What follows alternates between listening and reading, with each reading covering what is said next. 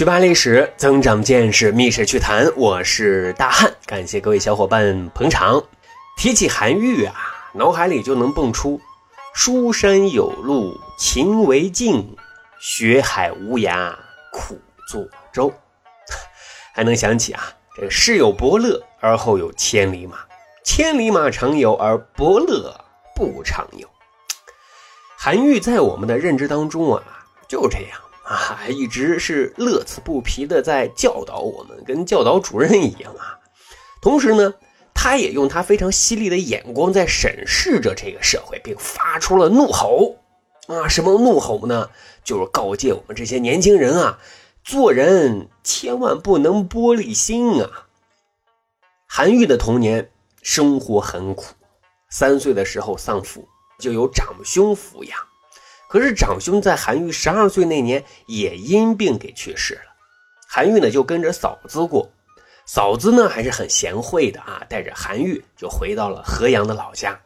但那是一个战火纷飞的年代呀，中原又战乱了，嫂子带着韩愈又一路颠沛流离，跑到了江南的宣州啊，也就是现在安徽的宣城来进行避难的。因此可以说幼年的韩愈啊，早早就体会到了冰冷、孤苦、无助和无力啊这种感觉。但是呢，也正是因为有这样一段经历，让韩愈在自己的内心当中种下了一颗坚强的种子。因为他知道啊，他不勇敢，没人替他勇敢，生活将会变得更加糟糕的。于是呢，他就发奋读书。因为无论在哪个时代，读书都是可以改变一个人的命运的。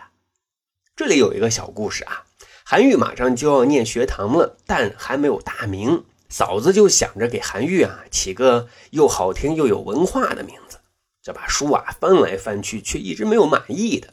这时韩愈走了过来，嫂子就对韩愈说啊，你看啊，你大哥名会啊，会议的会，二弟呢名介，介绍的介，这2个字啊都是人字头，会是聚集的意思，介是耿直的意思，你也应该啊起一个人字头的名，但是该起什么好呢？这时候啊，小小的韩愈思考了片刻，就说那就叫愈吧，愈是人字头，有超越的意思呀，我长大之后想要做一番大事，成就一番大业，那我就叫韩愈吧。各位啊，此时我们就能窥见韩愈的雄心抱负了。但是啊，谁也猜不中命运的轨迹。韩愈那是一门心思的憋大招啊，就等着在科举路上大放异彩，可是是万万没想到，一连3次他都给落榜了。此时您能想到韩愈所背负的压力吗？单就想一想嫂子一次又一次的期待，一次又一次落榜的眼神，这可能就受够了。但是难道要放弃吗？未来怎么办？终于这第4年榜上有名了，韩愈长叹一口气，多亏啊自己是没有放弃的。但是呢，按照唐朝的科举制度啊，你想入朝为官，通过科举还不行，你还得继续参加吏部组织的考试，这通过了才能做官。这个难度你想啊，是一群社会精英加学霸的比拼，这考试难度那是难上加难啊。这次上天依旧没有眷顾这个可怜的孩子啊，他又连续考了3年啊，年年不入。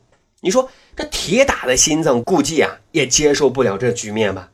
我们再看韩愈的表现啊，他采取的是自救措施，提笔连续给当朝的宰相写了3封自荐信，信中是洋洋洒洒介绍自己的履历跟优势，自己的人生目标跟奋斗志向。他甚至比喻说啊，自己有龙王的能力，可以变化风雨，但是再厉害的龙王他得生存在深海里呀，而现在的自己是一点水都看不见，还不如一条泥鳅的。所以啊，希望宰相您啊能帮我遨游进深海里。当然，您如果不帮助我，我也不会苦苦的哀求您，因为那不是我的性格。哎，信写完了，韩愈满怀信心的就安排人将信送了出去。但是啊，他是望眼欲，也是没能等到回音啊。如果说韩愈是玻璃心，从此一蹶不振，那也就没有后来的韩愈了。此时啊，因为无房无工作，京漂不好混啊。后来经朋友举荐啊，韩愈啊先后前往董进和徐州的张建峰两个节度使的幕府。可是呢，就做个幕府，还怎么实现自己的壮志抱负呢？韩愈不服输啊。贞元17年，韩愈第4次参加了吏部组织的选拔考试。这次终于是功夫不负有心人啊，顺利通过了，被任命为古子监四门博士。这是一个什么职务呢？主要负责官职相对比较低的官员子弟和平民子弟的教育，他就相当于大学老师。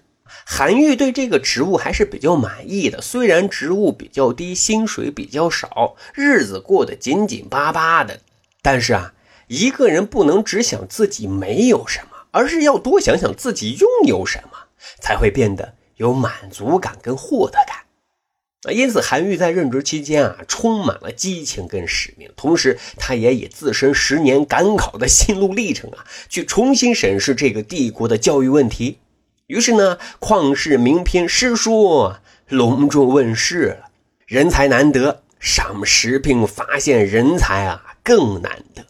这个时候韩愈同时扯起了文以载道的大旗开始了一场荡气回肠的古文运动。此举那就奠定了韩愈百代之宗和文章巨公之名。我们的老熟人苏轼更是用文起八大之衰而道济天下之逆来赞扬韩愈的历史贡献。这里我们来梳理一下为什么说文起八大之衰？各位你回想一下我们脑海里的先哲、诸子百家、司马迁、班固等等，他们的思想灿若星河，熠熠生辉。但是自魏晋以来，玄学空谈成了主流，人们不知所云再到南北朝，甚至到了隋唐，都是追求片面的形式美。文人的文章追求的那都是华丽的辞藻、韵律的工整，思想呢一片空白的。所以这么一算，从魏晋到宋齐梁陈，再到隋唐，文章已经整整衰落了8个朝代了。而此时是韩愈竖起大旗，主张继承先秦两汉的文风，通过思想来立文章。各位这个就很了不得了如果没有韩愈此时的倡导，很可能就没有我们后世所敬仰的，比如说苏东坡、王安石、司马光等等很可能就没有我们当今仍然作为自己座右铭的名句业精于勤，荒于细，行成于思，毁于随。书山有路勤为径，学海无涯苦作舟说到这儿了，你以为接下来的韩愈就一路顺风顺水了吗？那是我们美好的愿望后来韩愈在京城，在地方为官，那是起起伏伏，其中最出名的就是他建营佛骨他是讽刺历代信佛妄想长生的皇帝非但都命短，而且王朝也不长久。这下又把大 boss 唐宪宗给得罪的死死的险些是被处以极刑的。但总之面对困难，面对非议，面对不公，甚至是面对责难，他是初心不改，一直以自己的准则去做人做事的。晚年的时候呢，韩愈呢写了2首家训诗有总结自己一生的意味，更有教育后世如何修身处世的哲学。那比如示儿他就写到使我来京师，只携一素书，辛勤30年，已有此乌庐。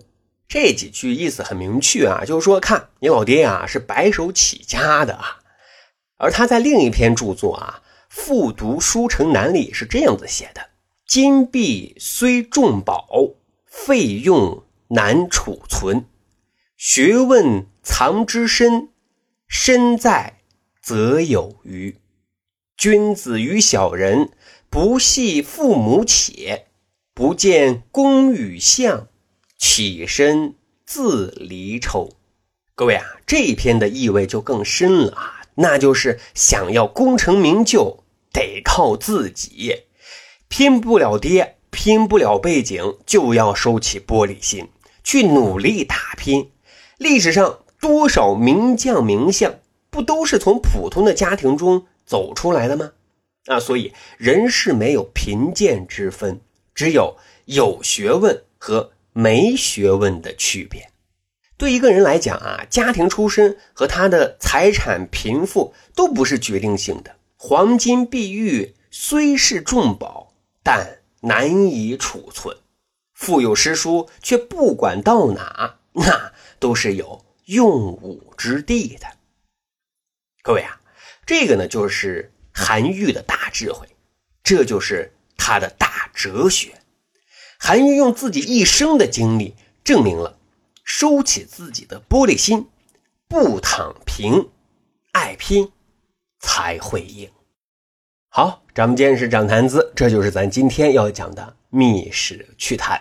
如果您没有太多的读书时间啊，大汉建议您加入大汉的洗米团，每周5天的时间，大汉都会私家分享5篇以上的读书笔记，这些可都是纯干货、纯知识点的历史冷知识。好，希望各位小伙伴能同大汉一块儿来加入阅读的时间。好，感谢各位小伙伴的捧场，咱下期再会喽。